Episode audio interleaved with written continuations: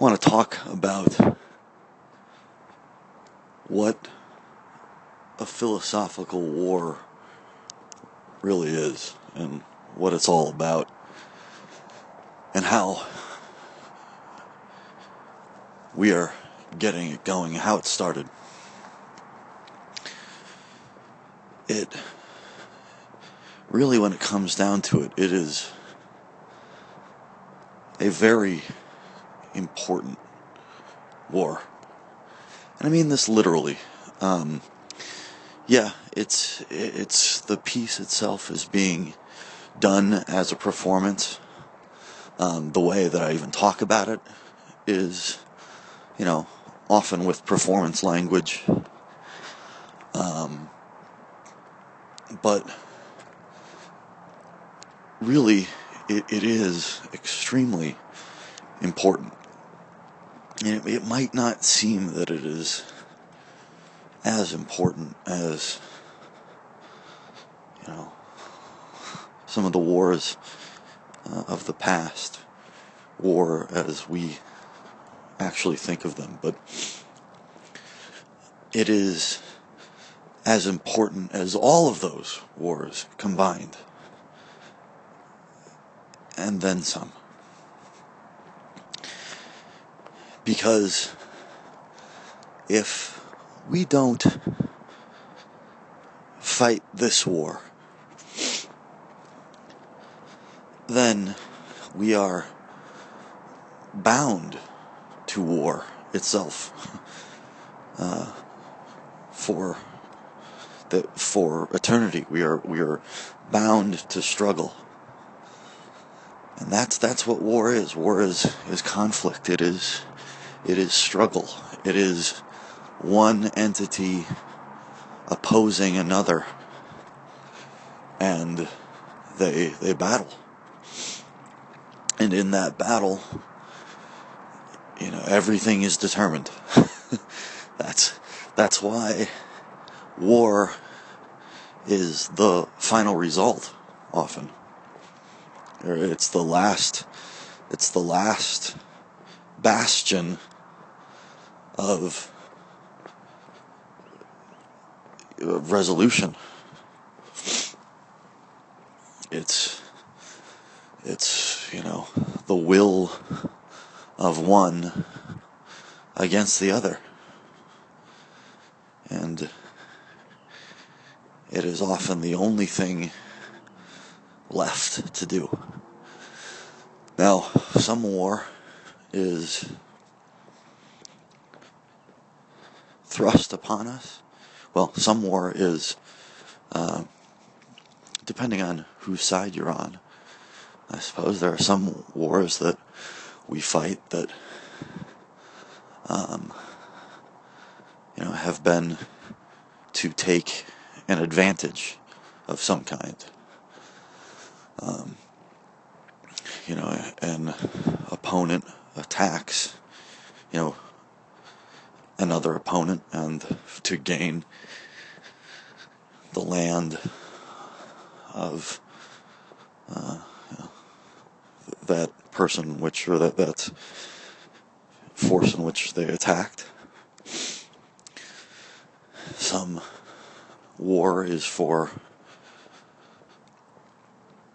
strategic reasons, some for you know, political. I have argued in the past that there are no wars based on religious ideology alone, and I would hold true to that here, but I'm not going to to go into it at all, other than to say that at this point. Um, but all war, and then oh, excuse me, and then there is another war that is thrust upon us. There's another type of war that we do not choose. I mean, there are basically when it comes down to it, two kinds of war. the wars that we choose and the wars that we do not. Ones in which we are the aggressors and one which which are we are the defenders. Um, and it may be that even the aggressors, uh, for the aggressors, war is inevitable. Um, that certainly could be the case, where the initial attacker attacks only because they are forced to, for survival or whatever the case may be. But the wars that we are thrust into are the most desperate. Uh, and they are the ones that are fought with the most passion, with the most fervor.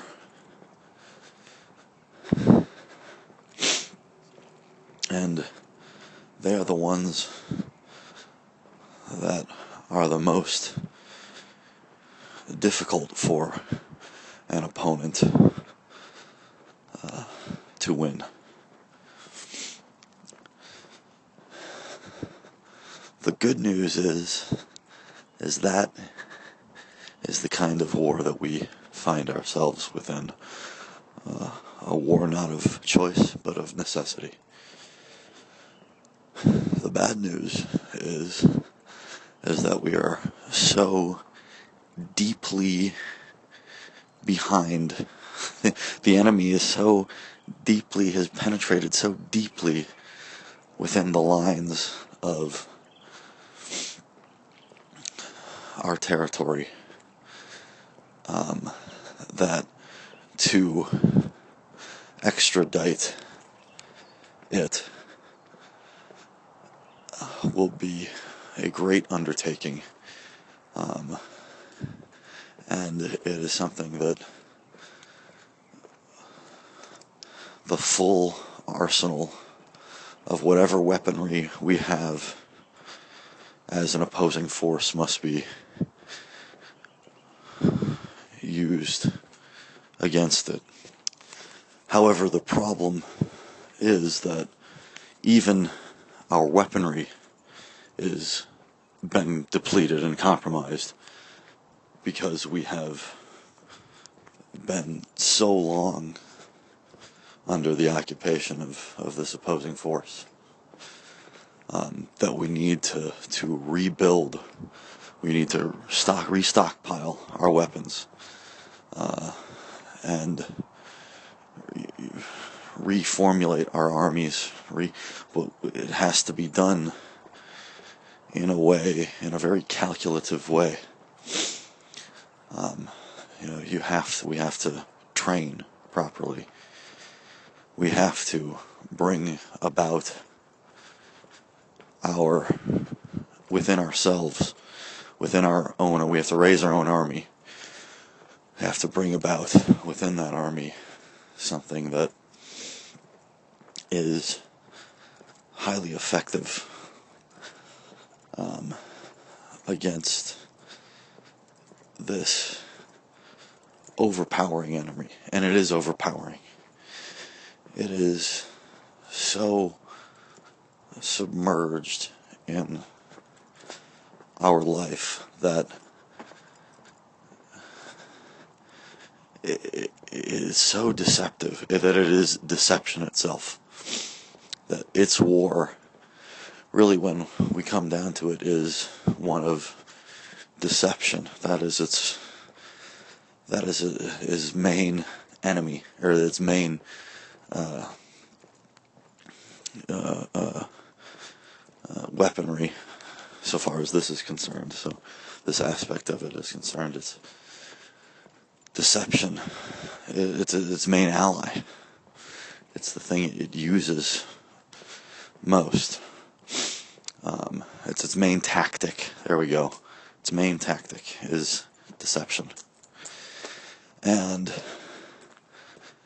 we, it is so deceptive that we aren't even aware that there is an enemy present. It is again attacked us for so long with such veracity that we aren't even aware of the attack anymore. It's so normal to us that we have not any recognition of its happening. And that is an ongoing danger that amplifies itself exponentially with every action that we do um, to strengthen it. And that's its other problem is that it is so ingrained within us. It is so much a part of how we live this war that we don't even know who we are without it. We are like soldiers, real soldiers. Like the soldier who goes off to war and then is swept back into society. And knows only violence, knows only of this sort of lawless happening, or that's what has at least been given him the greatest impression, even though he may have lived 20 some odd years in a non-violent society, he gets thrust into a society that didn't maybe make as great of an impression, nearly as great of an impression on this person as did this very short happening, time wise, anyways, of war. So we are so in, imbued with these these uh, happenings of war, these these tactics, the, the, the, so imbued with the enemy itself that if we were to get rid of it, we would we would literally not know how to operate. If we just it's like like a drug addict. Even though it's bad for us, we'll die if we just take it, if we just strip it away. if we just take the heroin out of the heroin addict. Uh, the heroin addict, the addict will die. And uh, so it is with, with us. We live with this thing. It, it is a parasite on sucking, leeching onto us and sucking the vitality from us. And we live shorter, weaker, and far less significant, in, in far less significant ways, far less significant lives than we otherwise could without this extremely oppressive enemy.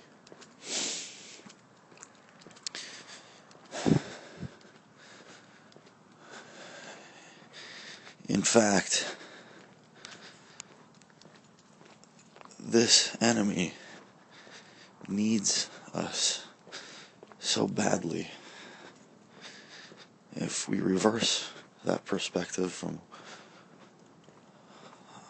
our relationship to it, its relationship to us, is all that it has. That's where the difference is. Is that we, without it, we had an existence prior to it. We had an existence beyond it. Its only existence is this? Is this war? Is this happening? That it is, that is what it, it, is. It lives because of this conflict, not in spite of it. And that is where we are stronger than it. That is where and why it can never win the actual war, even though it has won almost every battle in this long standing, the longest standing war of all time. It's won every battle. Almost. Save save for a few. but our secret weapon is that we have something that it doesn't, which is an existence apart from this war. Where our enemy has nothing but this war. Our enemy is this war itself.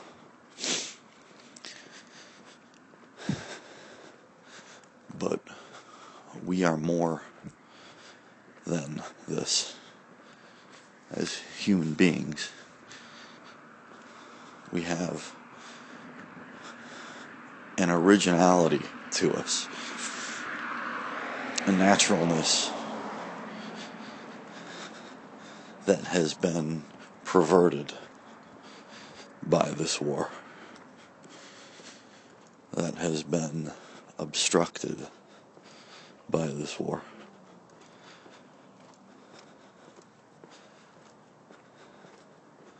We have something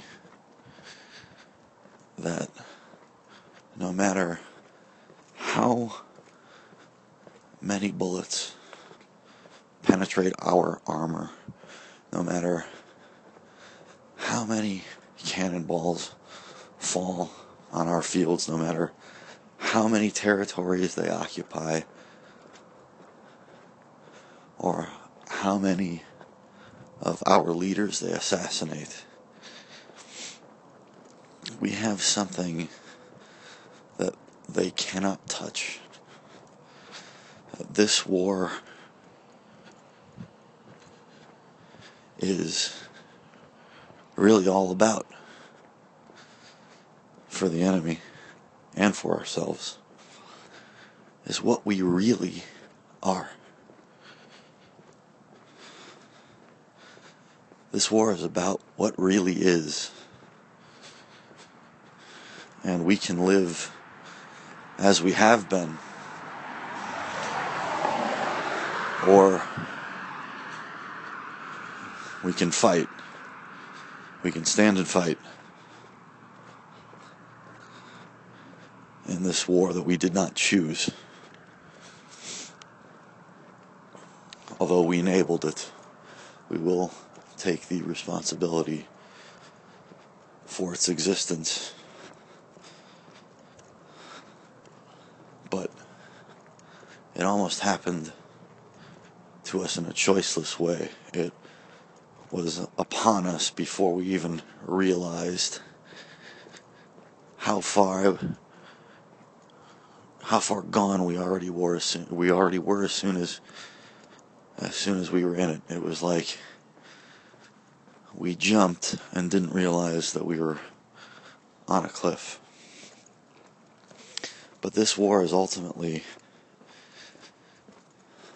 for us for our that act that territory that only we occupy and that we will only we will be the only things that occupy that are able to occupy it unless we cede that as well.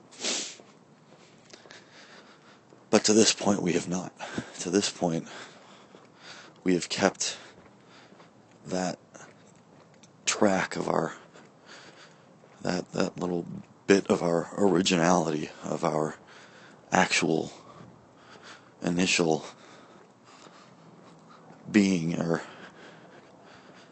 that sort of ivory garden ivory garden in our in ourselves that Eden within us.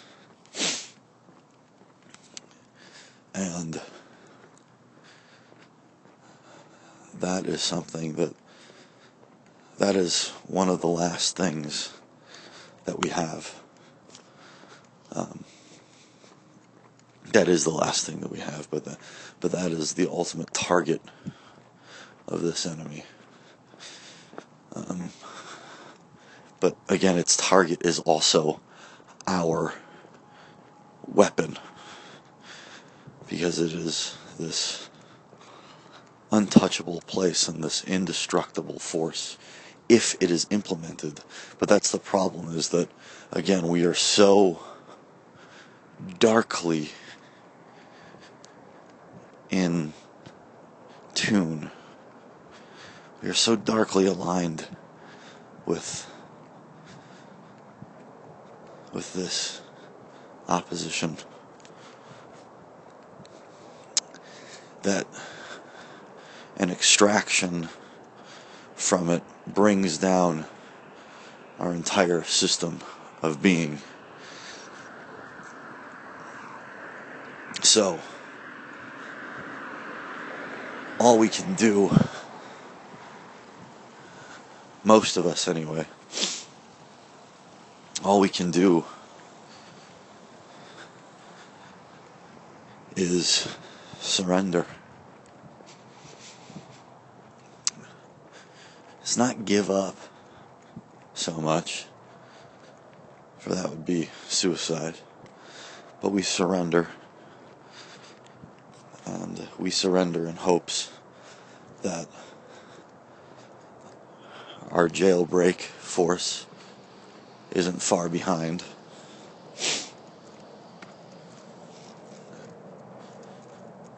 And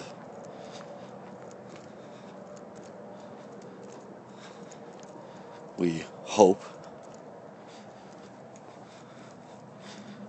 that if never comes, if that jailbreak never comes, then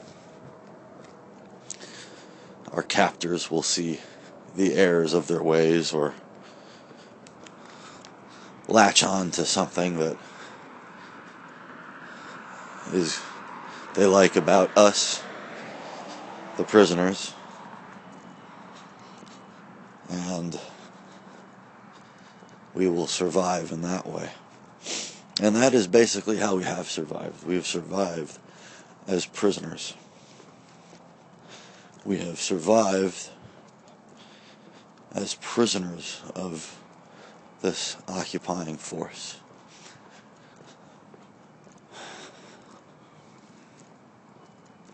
We have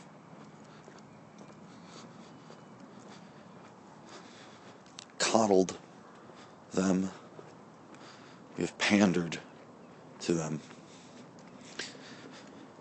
And we exist as some sort of low bred mutation, a cross between ourselves and what our occupiers have molded us to be.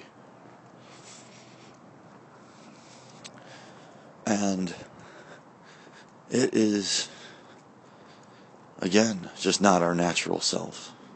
It's not our truest thing. It's not our reality.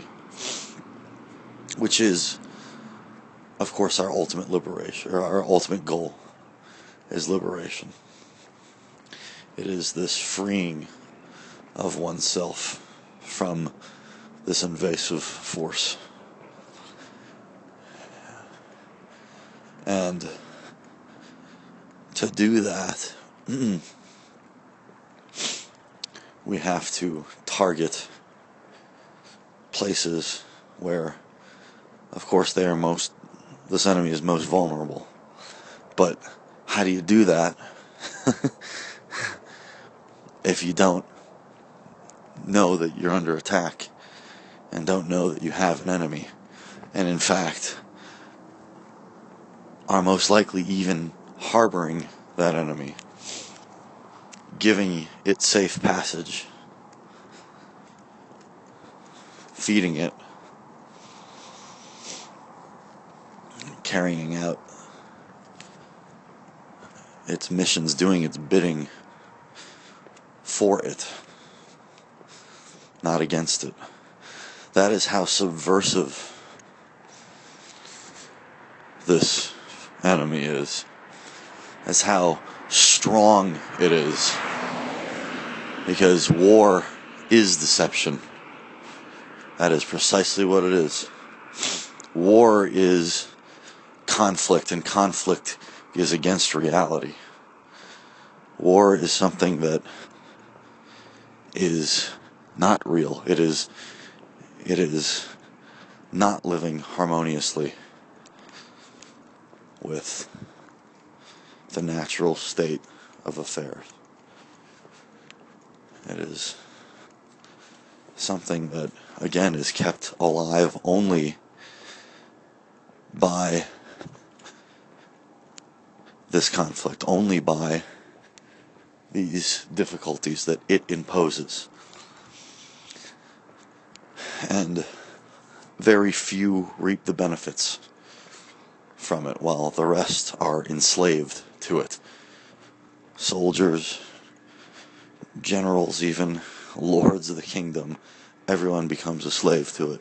Every, no one is safe.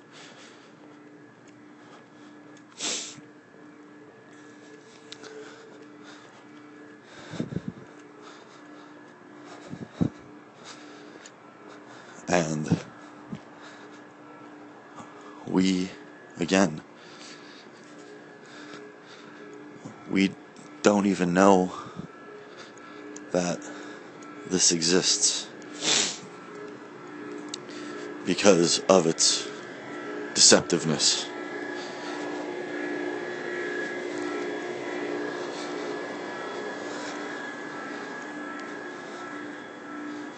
So, we first have to identify what it is. Let us see how damning and destructive it is.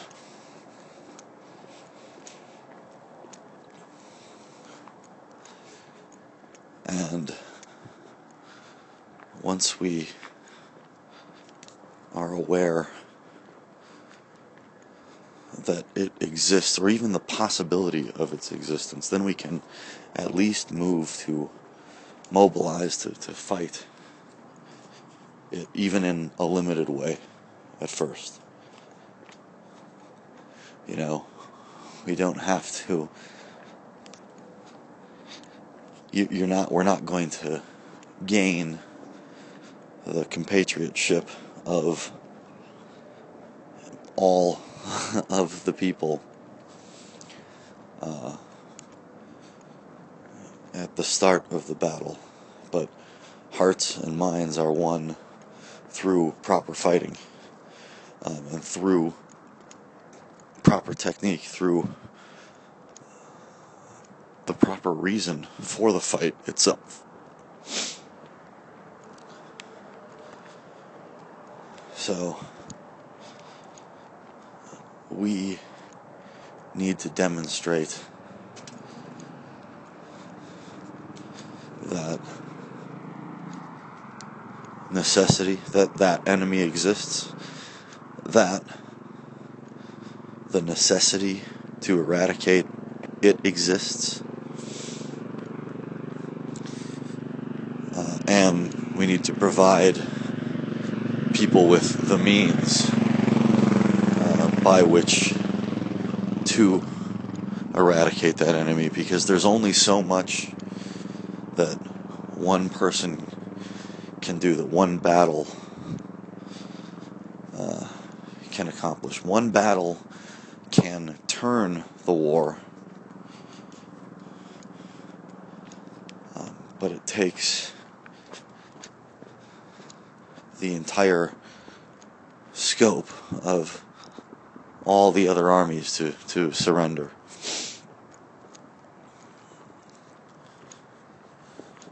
So, we need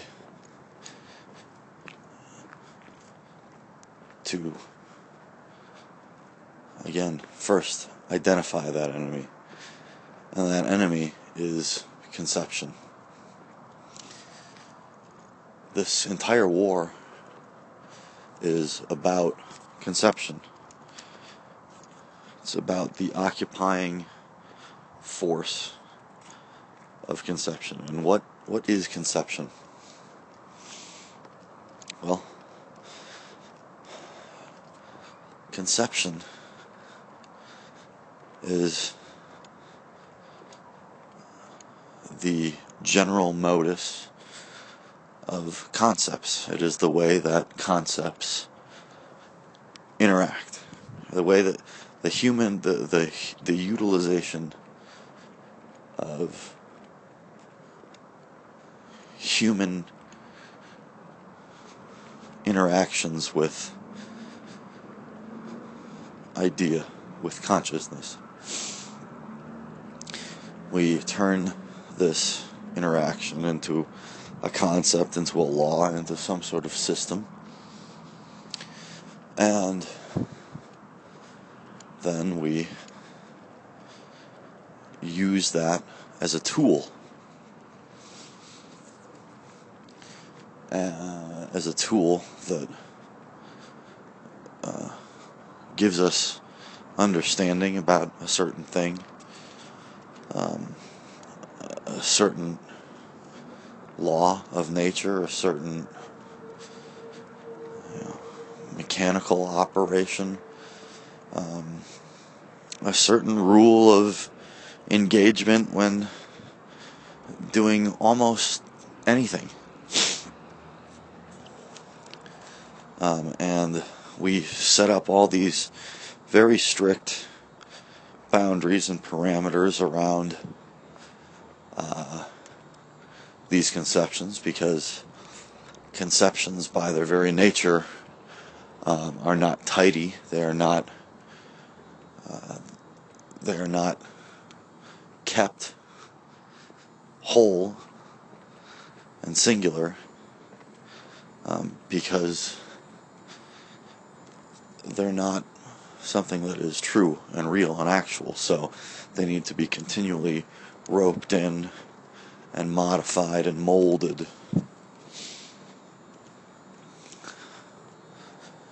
So, because they're again they're born of of a human interaction, of a human interpretation. So, we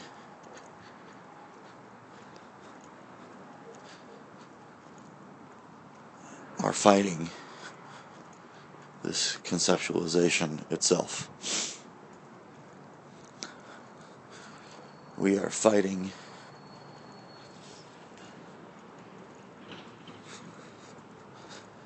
this war of philosophy, of consciousness.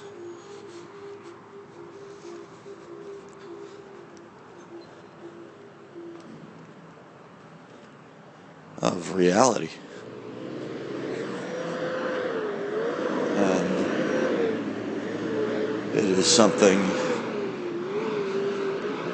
that we think we are already doing. We think that we are already living within a reality. We think we are, we have a structured reality here. But the truth of the matter is that we live with our conceptions. We are our conceptions. And again, conceptions are anything that take us out of reality. Conceptions are anything that,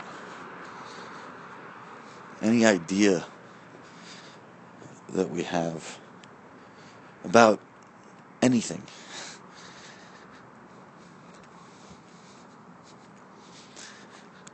and there are a whole host um, of different uh, attributes of conception. Um, all of them uh, listed as under the targets and enemies that profiles, and um, they all do slightly different things, like an army like an air force or a navy or a ground force and so on and so on but all of these things work together under the banner of conception and what they do furthers us from interacting with reality. They keep us from seeing what is. Um, they keep us from being our true and fullest selves. Because conceptions are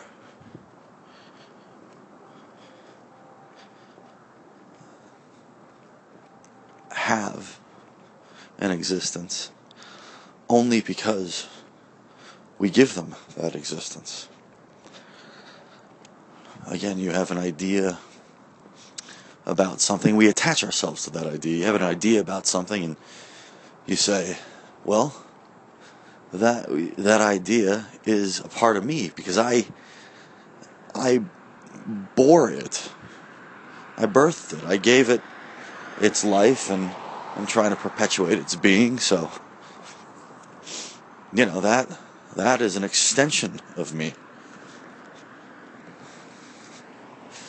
So oftentimes a conception holds on to the person or vice versa because they're so intricately attached. Um, and a conception then becomes a part of who we are and it dictates how we interact with reality, how we see things, how we judge things, how we perceive, what our consciousness is, how we act.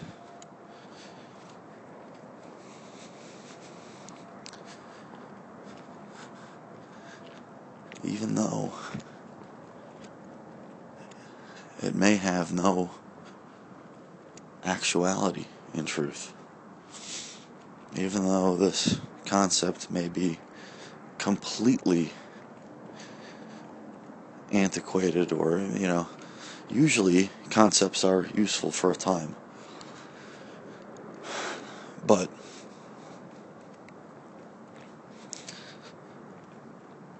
they're just, it's just a bridge. It's the walkway between one reality and another. It's a way to understand, a way to experience, a way to interact with the world. It's the bridge, it's not the interaction itself. It's the understanding. Again, it's the concept, it's the metaphysical bridge that leads us to another reality. But oftentimes, what we do is we, because that bridge was so successful in bringing us to where we ought to be, we attempt to use it again, even though it might be the wrong size, the wrong shape. We attend to use it again and again until you know it's the only way we have of walking anywhere. So, concepts, both small and large, are dangerous because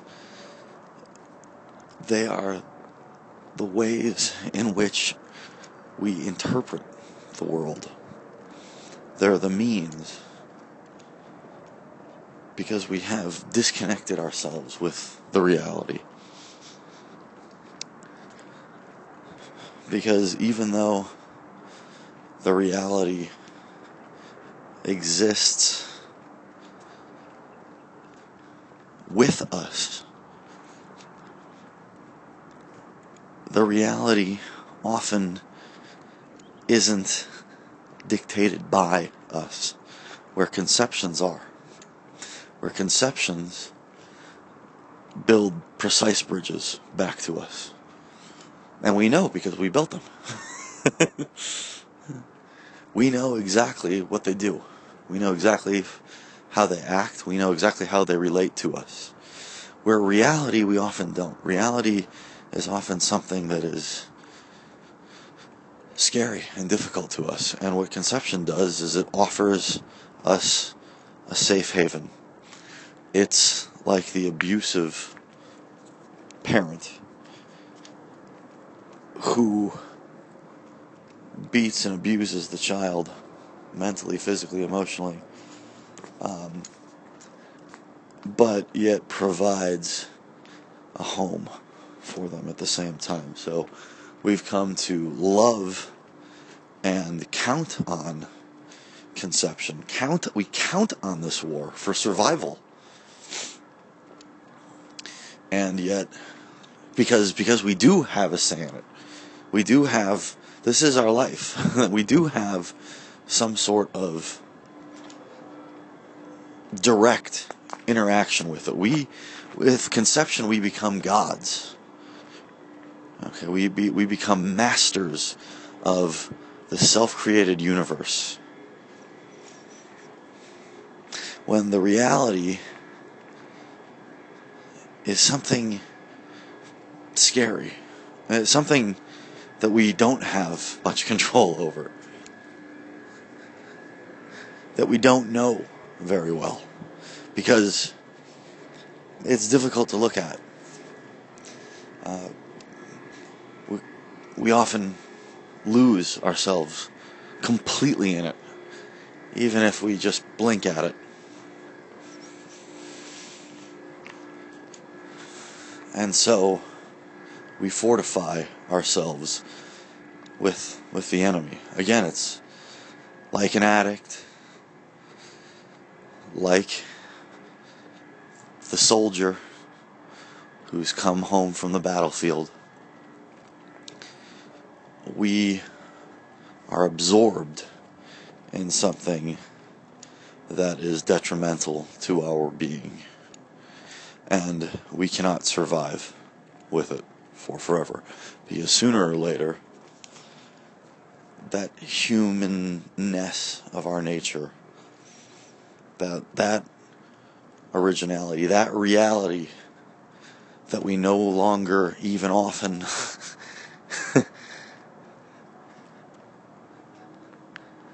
are aware of, or at least we are aware of it only 1% of the time compared to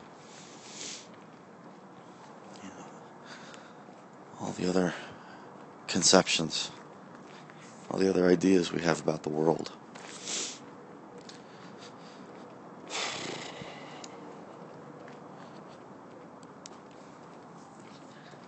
But we are in danger of losing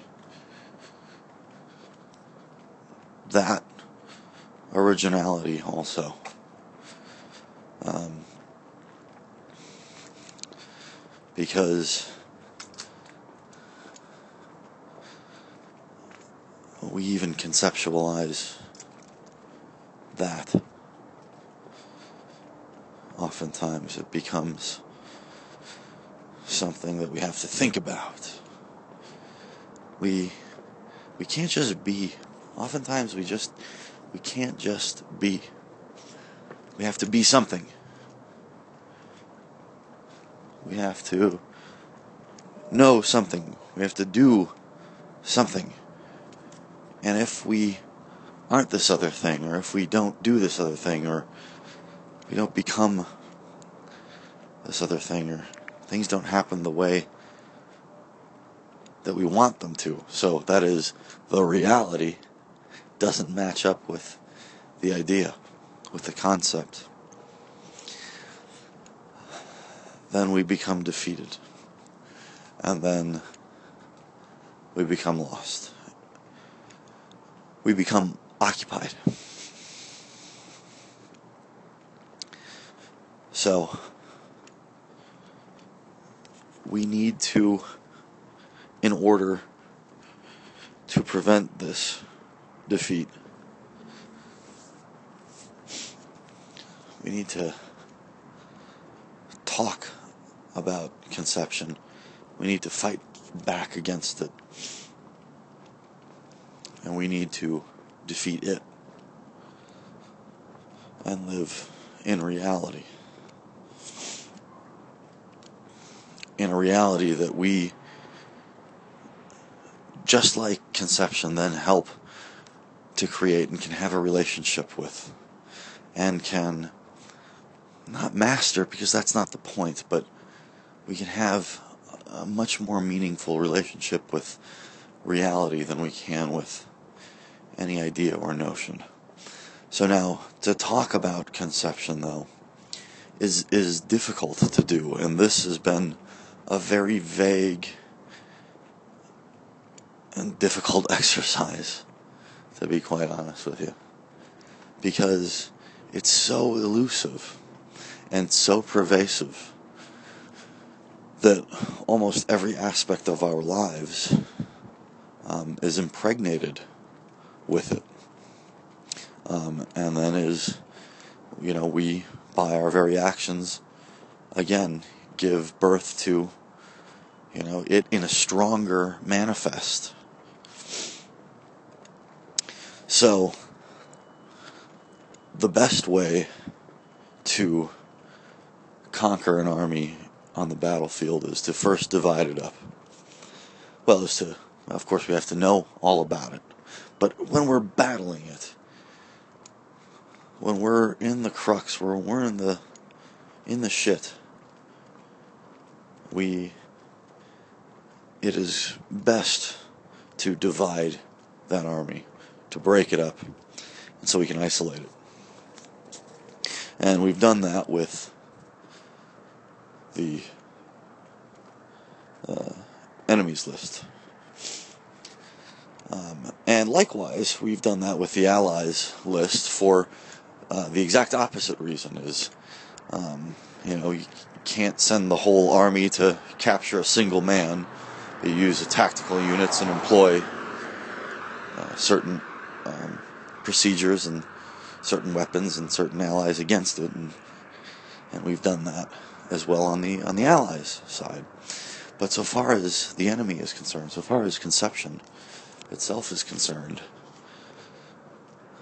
we need to divide it. Um, and we need to then see how every aspect of it has come to prey upon, to leech upon our lives. Um, and from that recognition, um, uh, we can fight it from there. Um, so, conceptualization and our war against it, our philosophical war. Um, our war is a war of consciousness, is a war of being, of awareness, of being.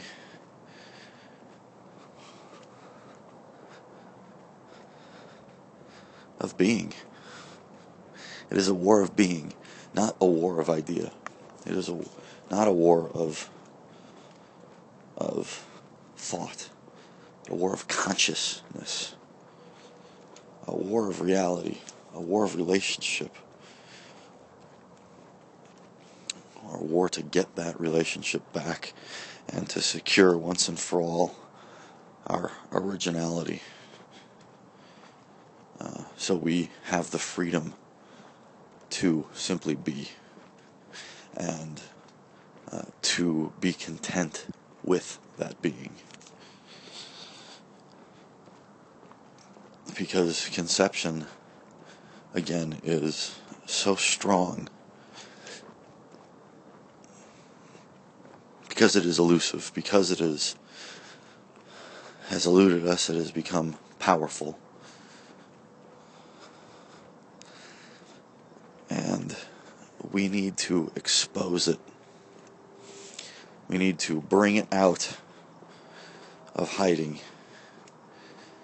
Um, and even if we aren't able to kill it all with with you know one protracted battle or one protracted war, it will at least begin to put chinks in its armor. Um, and it will set the stage for whatever comes next. Um, because this is a battle that needs to be fought. And it is a battle that will be won if engaged properly. There's no doubt about that. There's no alternative to victory, in fact.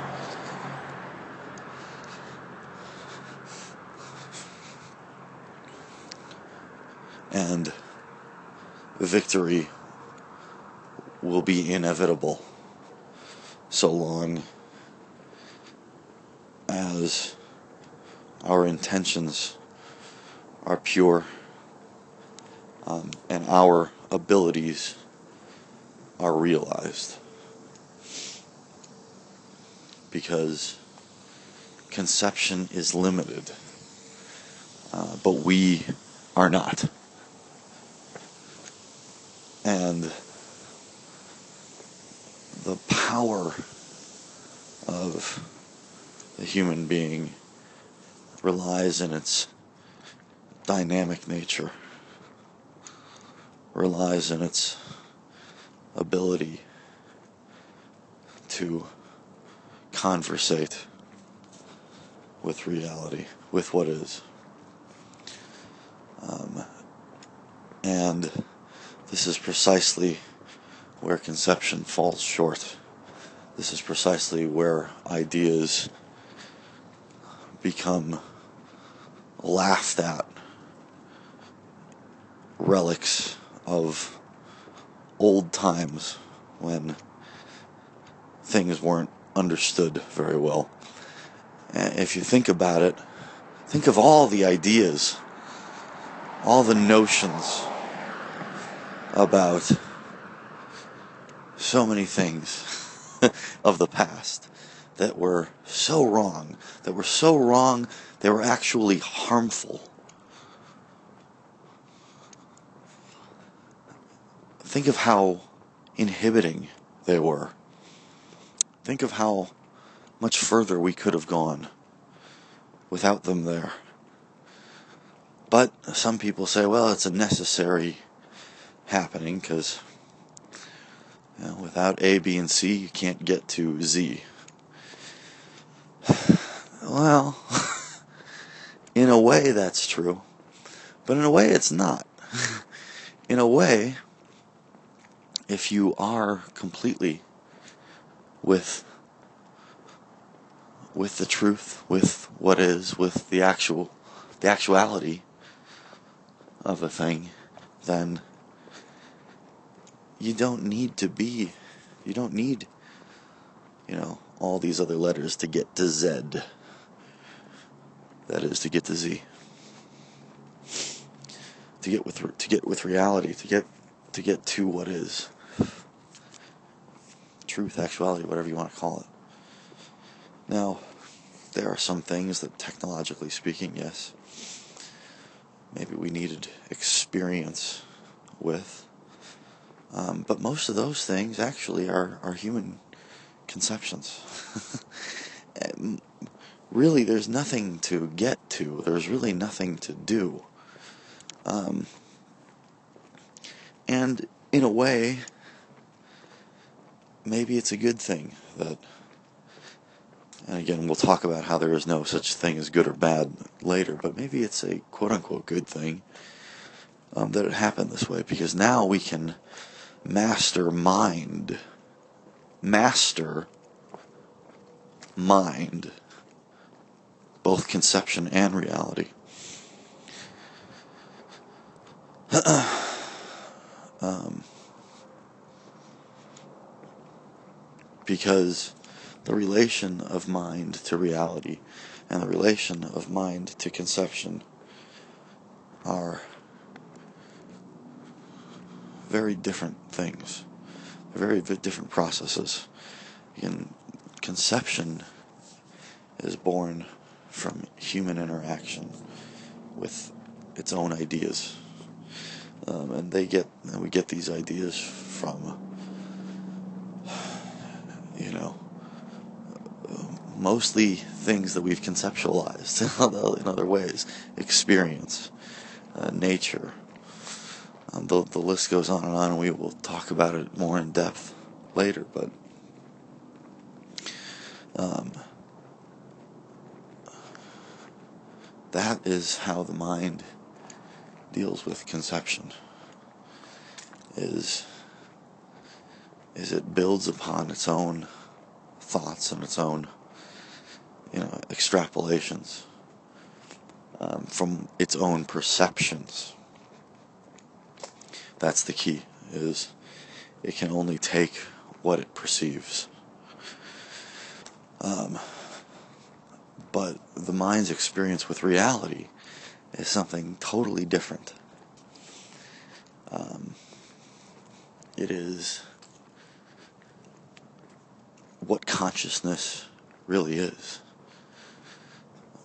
When the mind deals with reality, if it truly inhabits that space, then it and reality become one thing. See, concepts are divisions. Reality is a totality an unbroken happening. Concepts, any any are separations, they're divisions, they're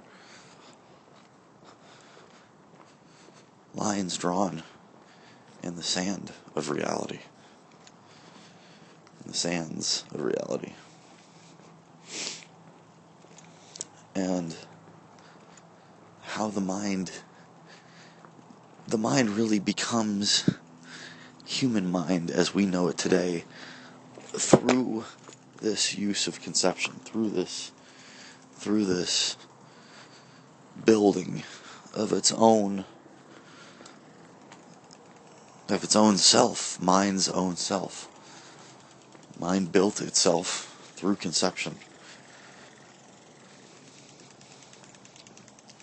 So again, maybe you could quote unquote talk about it as a good thing uh, that we have we've gone over to this you know far stretching this far part of the earth and uh, can now fight our way back to our homeland um, and have it you know this this conquering. Uh, I hate to use the word conquering because it's really would be a liberation, but the, our conquering is a liberation. Our conquering is freedom, and it's not the type of freedom that we talk about in political ways or in religious terms or in a spiritual way. It is freedom itself. It is, because that's what reality is. It's the freedom to go, uh, it's the freedom of potential. It's the freedom to have anything happen, to have anything actualize, to have anything be, not in thought, in reality. again, there is a profound difference between the relationship of mind to concept and of mind to reality. A profound, profound difference. So, we need to, again, look at what concepts are in our daily life. There are ideas that we have about anything. Because the idea is separate from the thing itself. And even the way we speak, a matter of fact, especially the way we speak, language is not the thing. Language is a concept, and it is one of the most vulnerable elements of conception. Um, but we will speak about that, you know, may probably maybe in the uh, chapters or in the text afterwards about uh,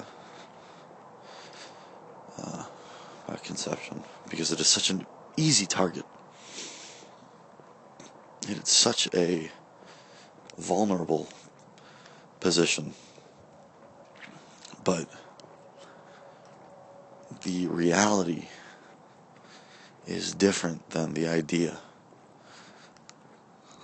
And you need to see in your daily life this fact that you have an idea about anything, about how anything is supposed to go, anything you're supposed to do, um, anything that is supposed to happen.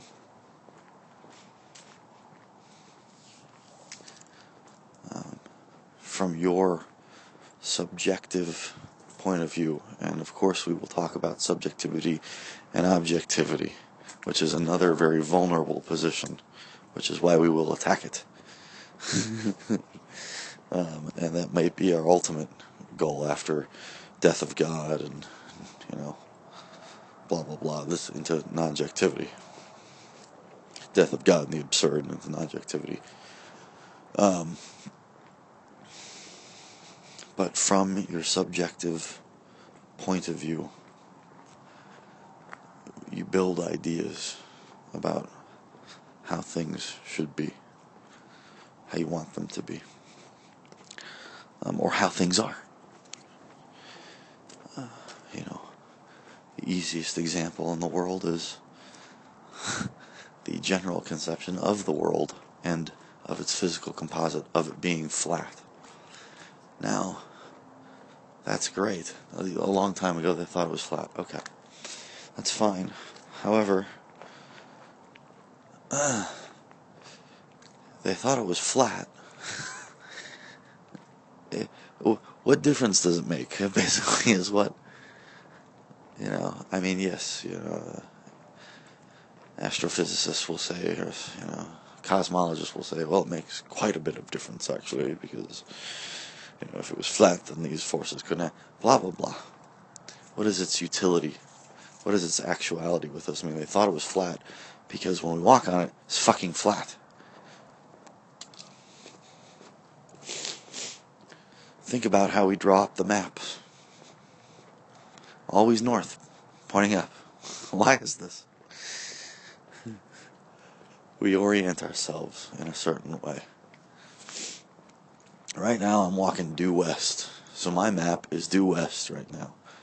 But when we step back and look at something, when we conceptualize something, when we take ourselves out of it and see that's just the point, when we extract ourselves from it, we can bend it any way we want to. We can look at a map north, south, east, west, topographically, fucking wind currents, it doesn't matter. Because it's a concept. It's only a way of seeing. It's not seeing itself. It's not being, it's not actuality, it's not totality, it's not reality. It's a concept. A map of the earth is not the earth itself. A picture of it, a satellite image of earth is not it. It's an idea. It's, you know, satellite, all these things, te- these technological devices, they are tools, they're extensions of ourselves. But what is the extension of ourself, right? Extension of ourselves give us a way to interact with what is, with a certain physical, phenomenological nature of what is. But we conceptualize that often, and we classify it. And we say, well, if you interact with this thing in this way, and you're of this body type, this will happen. And, and we build sciences off of that. Dangerous fucking sciences off of that. Um, now, we probably build more that are not dangerous, that save lives, that help us in the long run, but there is a dangerous element there, and some people will say, well, what are you going to do? You know, you got to break a few eggs to make the omelet. And while that might be true uh, to a certain extent, um, we would have we wouldn't need to break so many eggs uh, if we weren't so hungry. So, what needs to happen from here? And maybe I should expand on that last point um, to those who who are missing it is that we take all of these things, all these concepts, all these sciences, all the because we're unhappy with the way that something is, right? We don't like to be sick, so we make you know, something to cure the sickness. And in a technological way, there's nothing better than that. That's what science is. Science is the uh, the attempt to interact with reality. It's a human interaction to objectively interact with the reality on a technical level, um, so that we can move through phenomena um, in a different way, in a in a way that in a way that we are better equipped to do uh, if we were naked. Otherwise, if we were otherwise naked. So there's nothing wrong with technology in that point. It's from a conceptual basis that this need to uh, to understand, to have, um, gives us this hunger and uh, you know we, we often just follow the formula. Well you're sick uh, you know take two of these and call me you know if this this or this happens. Well you know every but every person is different. But I mean, it's difficult to uh, very difficult to deal with with reality with individuality with you know, this kind of happening um, when you follow formulas. Um, so that's that's all I'm saying in that regard. But um, and again, we wouldn't there we, we wouldn't have this self-imposed hunger uh, eating away at us if we accepted more. Um, and I'm talking about in general. I'm not talking about we if we just accepted that we were sick and gonna die. No, it's or we couldn't. We are powerless to do anything, or we shouldn't. You know, science is evil or something like that. So we shouldn't attempt to try it, and, uh, because of you know of some religious belief or some take on reality or see that, and that's how uh, these religious fanatics uh, get to this place of not tempting Uh, uh, that which we were given. That you know, there's that old joke about the man who drowned in a flood, and he, you know, there who, you know, somebody sent the helicopter and, or you know, a warning about the flood and a boat and then a helicopter, and the man refuses them all because he says, you know, that you know God's going to save him. And he gets to heaven and he says, "Why didn't you save me, God?" And God says, "What are you talking about? I sent you a, a warning, a boat, and a helicopter." so, uh, um, but you can see how the you know fanatical mind um, uh, would be opposed to uh, some of of these things, but that's absurd, of course. Um, the acceptance that I'm talking about um, is a general contentment, um, and it's it's a much more broad, wide-ranging acceptance. Um, it is acceptance itself. It's not acceptance of a particular thing, although that is part of it. So a particular thing happens to you, you have to accept it. What else can you do? I mean, in reality, um, we accept everything that happens to us because we have no choice. we are choicelessly accepting beings. Um, it's when we don't accept that we make conception, and you know the reality always comes back around and will always force us to accept it anyway.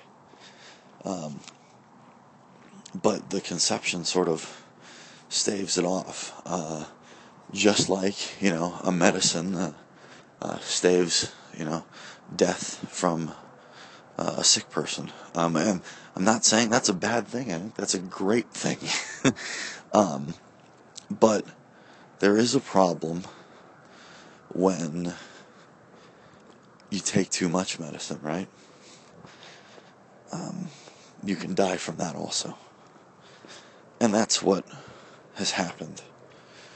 Um, is we are overdosed with the medicine. We're overdosed with conception we're overdosed with how crafty we think we are. it's how how good we think we are, and not not in a moral sense, but how how good uh, uh, at solving things we've become, and we have become very good at it. Um, on the whole, there's no no doubt about that. Um, but it's the reliance on that that can be detrimental. Um, and again, it's very vague speaking about it here. Um, we we need to go into it in you know, much more particular ways uh, um, to see it. We need to we need to live with the conception in order to flush it out. We need to become this sort of double agent. Um, and you, know, you have to fight conception on its turf, which is unfortunately our turf. Um, uh, and then we need to reorient and reposition ourselves um, in, you know, a mode that is free of of the concepts. Um, so.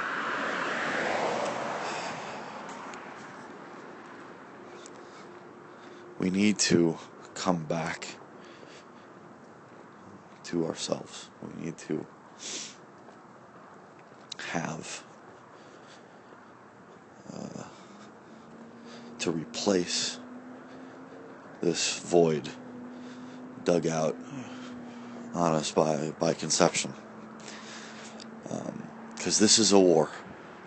And it is, again, something of a performance played out in this piece and and others, uh, and its subsequent, you know, uh, writings and dictations and all of those things.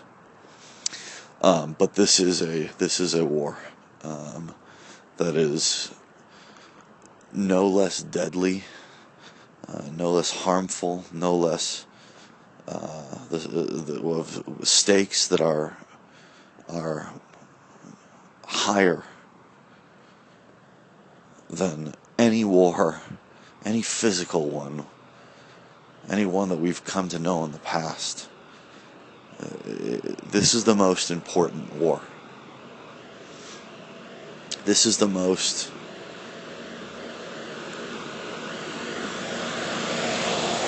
the most forceful enemy with the most fearsome weapons. Because, again, we ourselves are the weapons makers, and we fight one another. and it is, this war is for nothing less um, than our humanity. And I don't mean our way of life, I mean our human being. It's for mind itself, it's for our hearts, it's for the way that we are, it's for so many beautiful qualities about human nature that get swept under this barrage of media focus on all the shit that's happening in the world.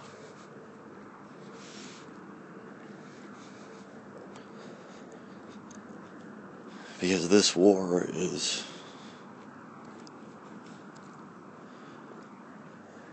is bigger than all of those things.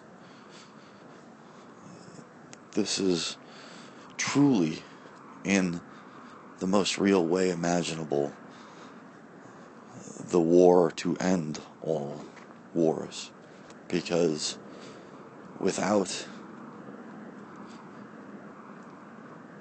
fighting this war, other war will not end. Real physical, not real war, physical war. this is a real war as anything as any war that has been ever fought in the past and again although it's a performance here we need to recognize it as real and only performed in this venue because there is no other way to fight it.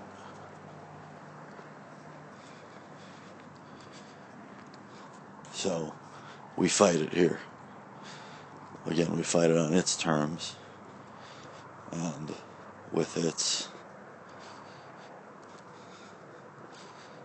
weapons that it forged, and we turn them on them because we will see that they are all bunk. They're all mirage. It's surface without substance. And that being the case, once these enemies, once these targets have been engaged, and we will engage them in the proper way. Once they've been engaged, then victory is inevitable, as I've said before. But we need to engage in the proper way. We need to interact. Uh, and we need to carry ourselves uh, and, and comport these ideas um, with the respect, um, delicacy, and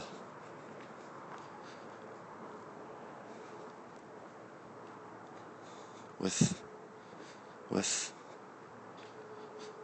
all that they deserve, with all the the acumen and the honor that, that they deserve. Um, because this is a war of dignity.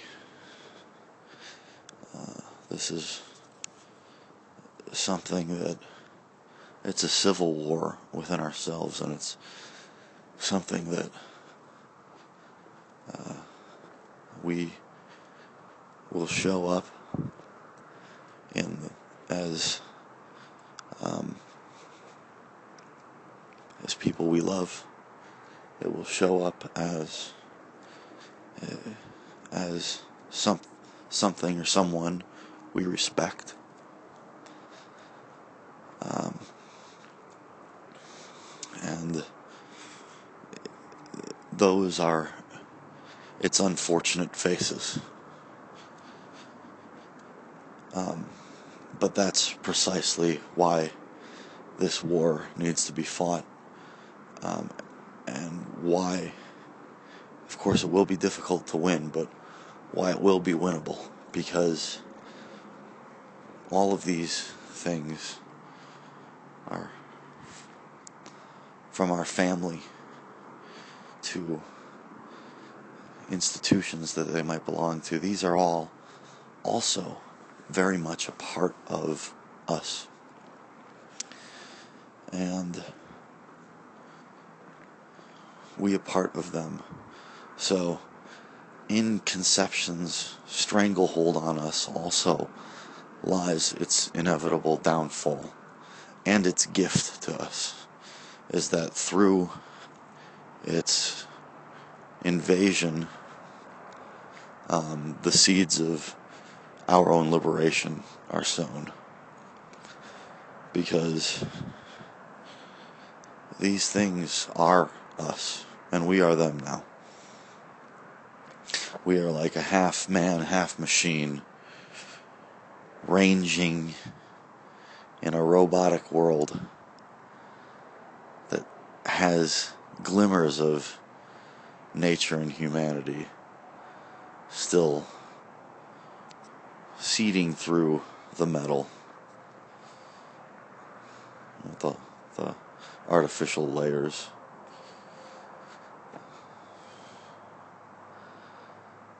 But we in this war as as any other choose it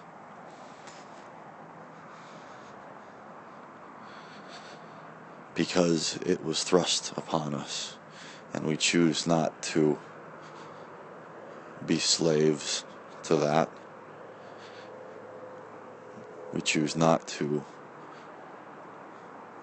surrender, to become prisoners. Um, we choose to fight. And this fight will again have inevitable victory. Um, but first, it, it must be fought. And what follows is that happening is that doing? This is a philosophical war. And we are in it.